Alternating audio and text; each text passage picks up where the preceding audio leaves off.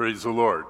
Well, open your Bibles and turn to the Gospel of Luke. If you're following along or taking notes there, we want to look at this. We've been talking the last few weeks on the seven dimensions of a Spirit-filled disciple. And we are, talking about one aspect, seven aspects in total, but one aspect each week.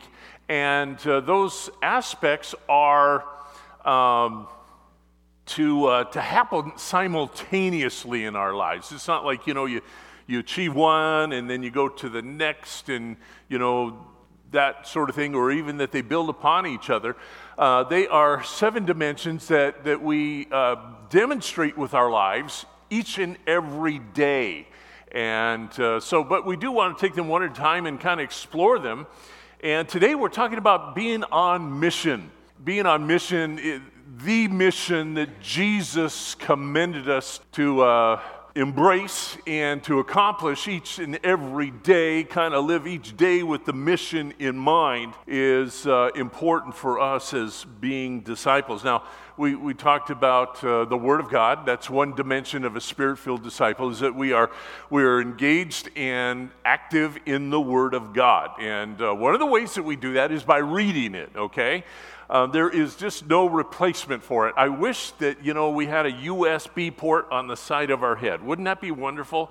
And we could just, USB port in our Bible, and we could just connect the two and download it, and it would just be there. Save us a lot of time.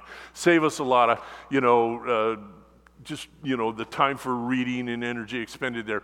But the fact is that there is no other way but to directly engage the Word of God. Now, you can listen to it on tape. There's audio versions, tape. That's probably, I keep dating myself this morning, right? What is it? You can download the Bible and listen to it on your phone. And that's certainly viable and a good thing to do, but there's just the old-fashioned open the Bible and read it, and we encourage you to do that. And then the second dimension that we've covered so far is engaging the Holy Spirit in our lives. Each and every day, the Holy Spirit lives inside of us. He guides us, He directs us, and helps us with what we're doing today, talking about staying on mission and accomplishing the mission that Jesus gave to every disciple that follows him. In fact, Jesus, we're in Luke chapter 9, if you're ready to open your Bible there. And there's something here that we don't necessarily catch that I want to just maybe talk about a little bit. Jesus here is at the height of his popularity, okay, in his earthly ministry. He has crowds, and the Bible describes them as multitudes that are following him. Now, the pinnacle of Jesus' popularity and acceptance by the multitudes there in Israel came after the feeding of the 5,000. Do you remember that story? Okay, that on the hillside there that Jesus has been preaching for 3 days. You think I have long sermons? You need to hear Jesus, okay? He goes on for 3 days, and nothing to eat, no snacks, no fish crackers for everybody, just 3 days, and the disciples were starting to get kind of worried and panicky, and they said, hey, we need to send these people away from here, and it's going to look bad in the newspaper. Can you imagine the Jerusalem Post in the morning? Multitudes die from starvation from listening to the long-winded preacher. And, so they're kind of nervous about this, and they have, of course, secured a little bit of help for themselves by commandeering a little boy's lunch of loaves and fishes, and they want Jesus to send them away, and Jesus gives them, the command to feed them, which, blows their mind. But Jesus begins to break the bread and the fish, and he feeds the multitude, and there is 12 basketfuls left over. So I explain all that to say, the multitudes are saying, hey, you know what? This is a pretty good deal. We get to sit around and listen to this guy. We've never heard anybody like him before. He speaks like nobody else. And then we get free lunch thrown in. Let's stick with this. So Jesus goes on, the multitudes follow him, and then Jesus does something here that absolutely kind of wrecks all of that and he's calling them to the mission. Luke chapter 9, I'm going to start reading at verse 23 and go through 26, and then we'll take a look at some other verses here. Luke 9:23 says, "Then he said to them all, 'If anyone desires to come after me, let him deny himself and take up his cross daily and follow me. For whoever desires to save his life will lose it, but whoever loses his life for my sake will save it. For what profit is it to a man if he gains the whole world and is himself destroyed or lost? For whoever is ashamed of me and my words, of him the Son of Man will be ashamed when he comes in his own glory and in his Father's and of the holy angels.'" So Jesus is calling the multitude, if you really want to follow me, you got to deny yourself, take up your cross daily, and then follow me. So here the crowd is faced with this dilemma. Jesus is calling them to mission. He's calling them to follow him, and it is at a cost. Jesus said several things in his earthly ministry that are characterized by hard sayings. In fact, in the Gospel of John, Jesus delivered one of these hard sayings, John chapter 6 and verse 60. It says, "Therefore many of his disciples, when they heard this, said, 'This is a hard saying. Who can understand it?'" What he's talking about, you know, it's like, if it means what I think it means, I don't know that I like it. And then it says just 6 verses later in John chapter 6, verse 66, it says, "From that time, many of his disciples went back and walked with him no more." They left the free lunch behind. They left following Jesus. They did not want to accept the mission that Jesus was calling them to. And so when we talk about this morning, that, you know, Spirit-filled disciples are on mission for Christ, it's not always easy. And it is something that we count the cost, and it is something that we soberly assess to engage in, that Jesus is calling. You know, Jesus will always speak the truth to us, and that's an important thing, even truths that we don't want to hear. How many know that sometimes truth is a hard thing to hear, right?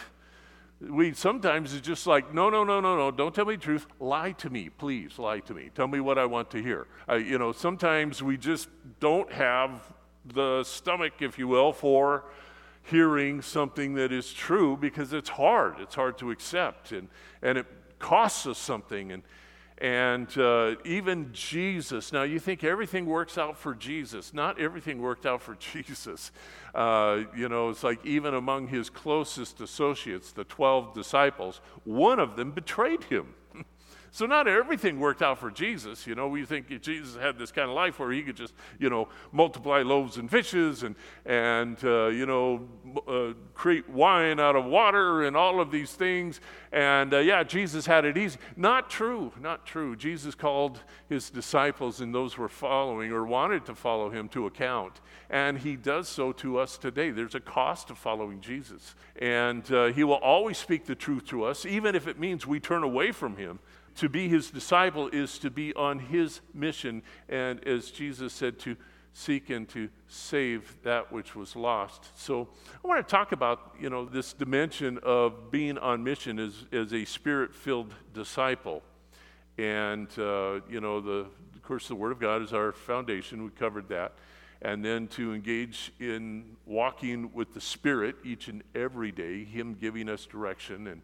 And you know what, reading your Bible and walking in the Spirit are absolutely connected. You really cannot do one without the other.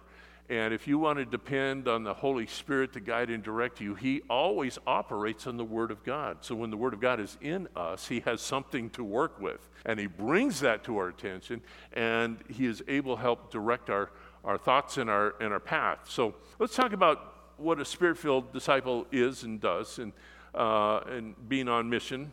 And that is that the Spirit-filled disciple prioritizes the Great Commission. Now, we have all these titles here, and and I don't want to get lost in that. But what is the Great Commission? Well, it's the last words that Jesus spoke to his disciples before he ascended back to the Father. Matthew chapter 28 and verses 18 and 20. This is the mission. Jesus delineates the mission, and this is what we are to be on task doing until Jesus returns for us. So Matthew 28 verse 18 says, "And Jesus came and spoke to them, saying, All authority has been given to me in heaven and on earth. Go, therefore, and make disciples of all the nations." So we could shorten the mission to just this, right, to get our attention. Make disciples, not just followers, not just converts, not just people who say, yeah, I believe in God, or I'm a nice person.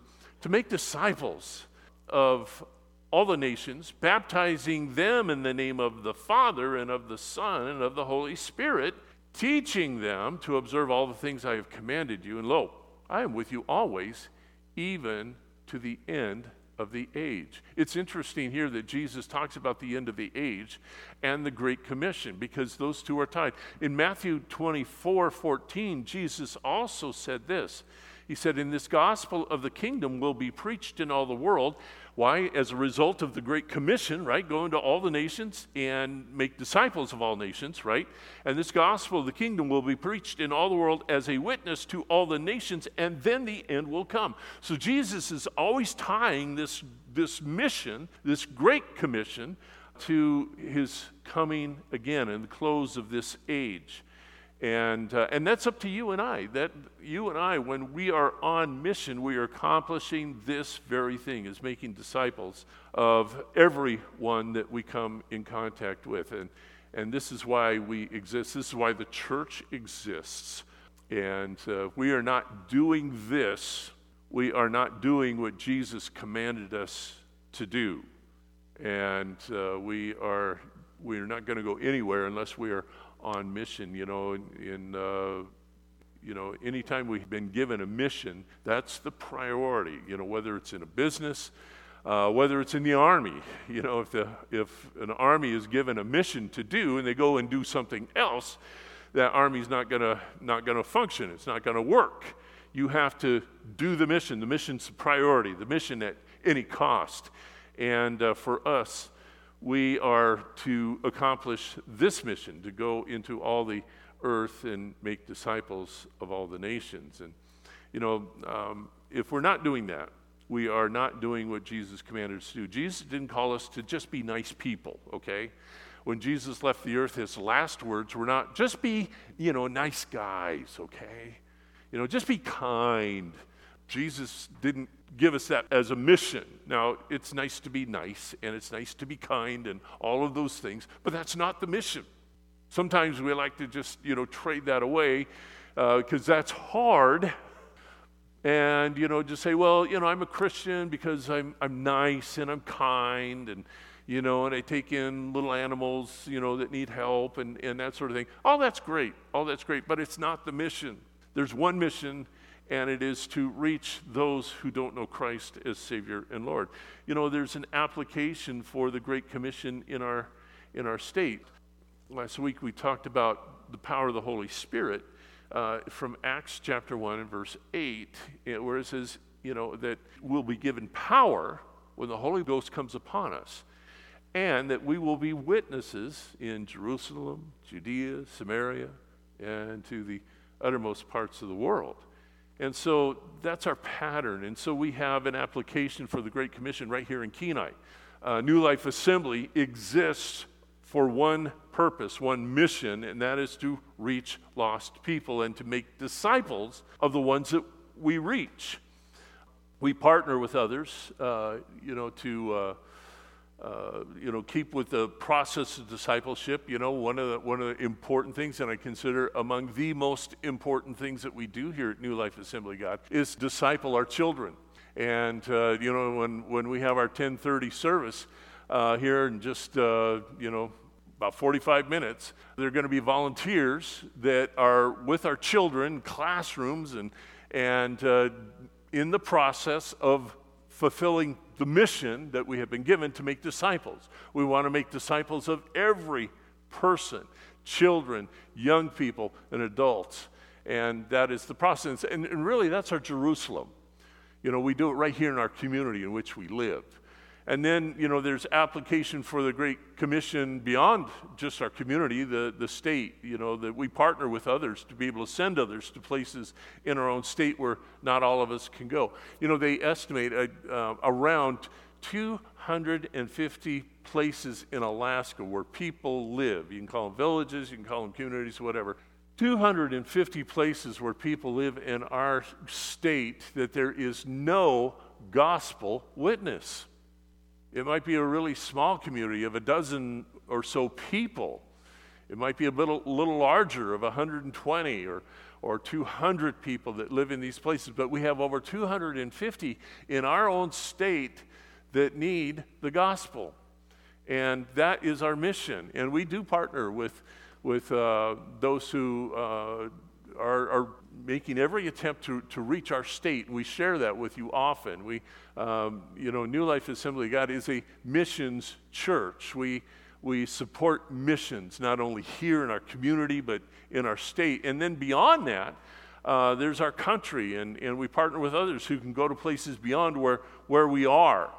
And then this application of the Great Commission to go into all the world. We partner with missionaries who go to places in different cultures and languages. Last Sunday, if you recall, we shared with you a videotape of Ashley Hamilton, who's part of our church and felt the call to go and is serving the Lord in Africa for this year. And, you know, that is just really exciting because, you know, that is a personal, you know, way that we can see that we are part of a global outreach of being on the mission that Jesus has called us to make disciples of every nation. You know, it's amazing to think of logistics. You know, not all of us will go.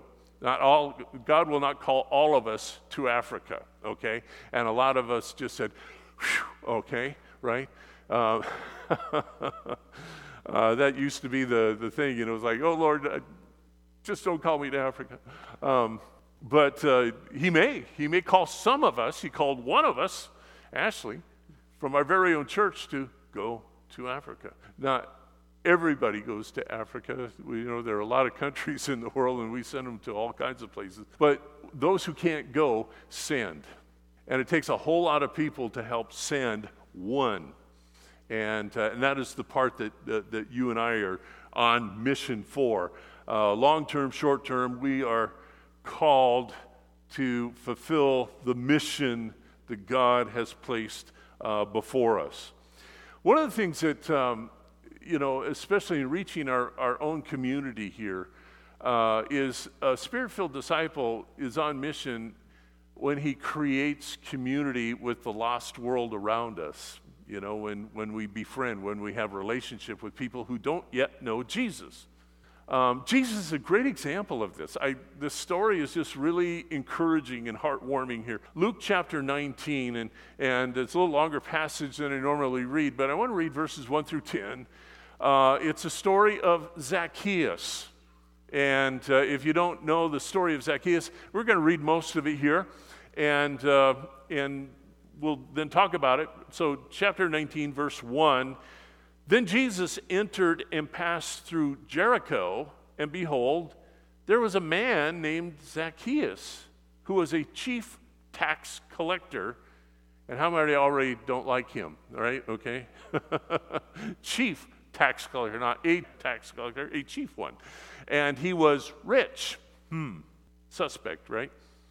And he sought to see who Jesus was, but could not because of the crowd, for he was of short stature.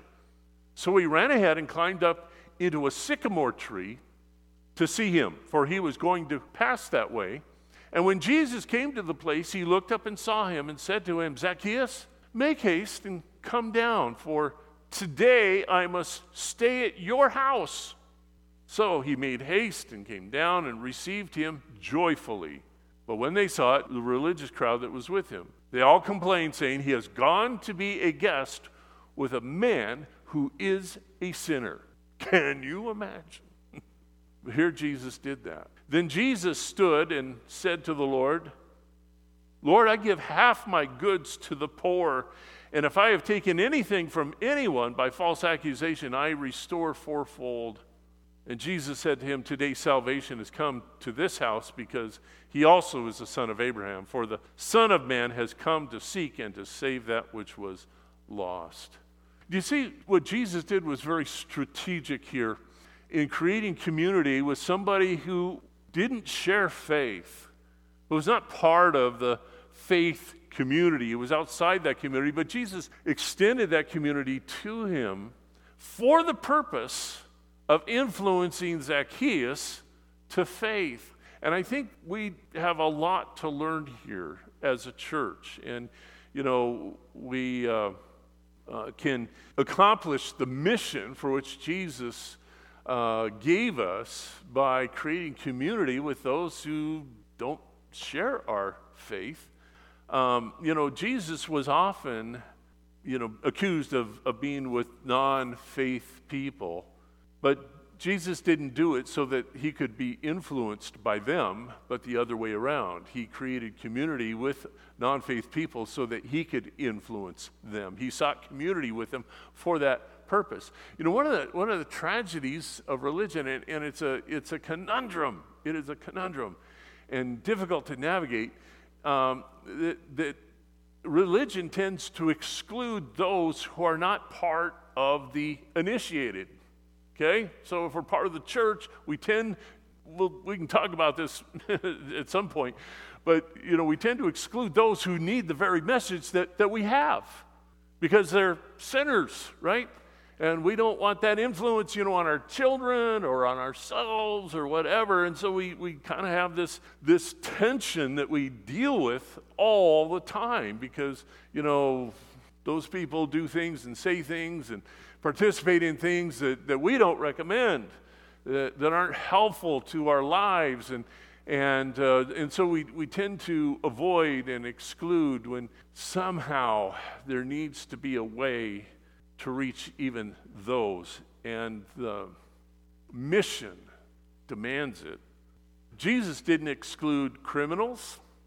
Jesus didn't exclude harlots, foreigners, lepers, or even religious people. Wherever he found an open heart, he went. And I think that's something, a spirit-filled disciple, we need direction and guiding of the Holy Spirit. We need to be grounded in the Word of God so that we can go into places that aren't church, that aren't already saved, in order to reach those who still need Jesus.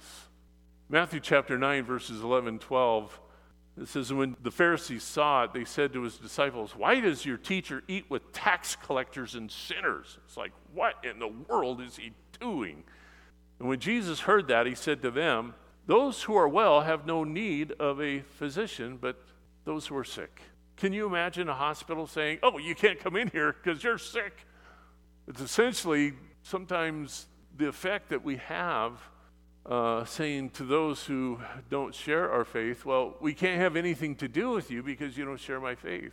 When they need a relationship, they need community in order to explore what our faith is all about, and then we could demonstrate that and share that with them.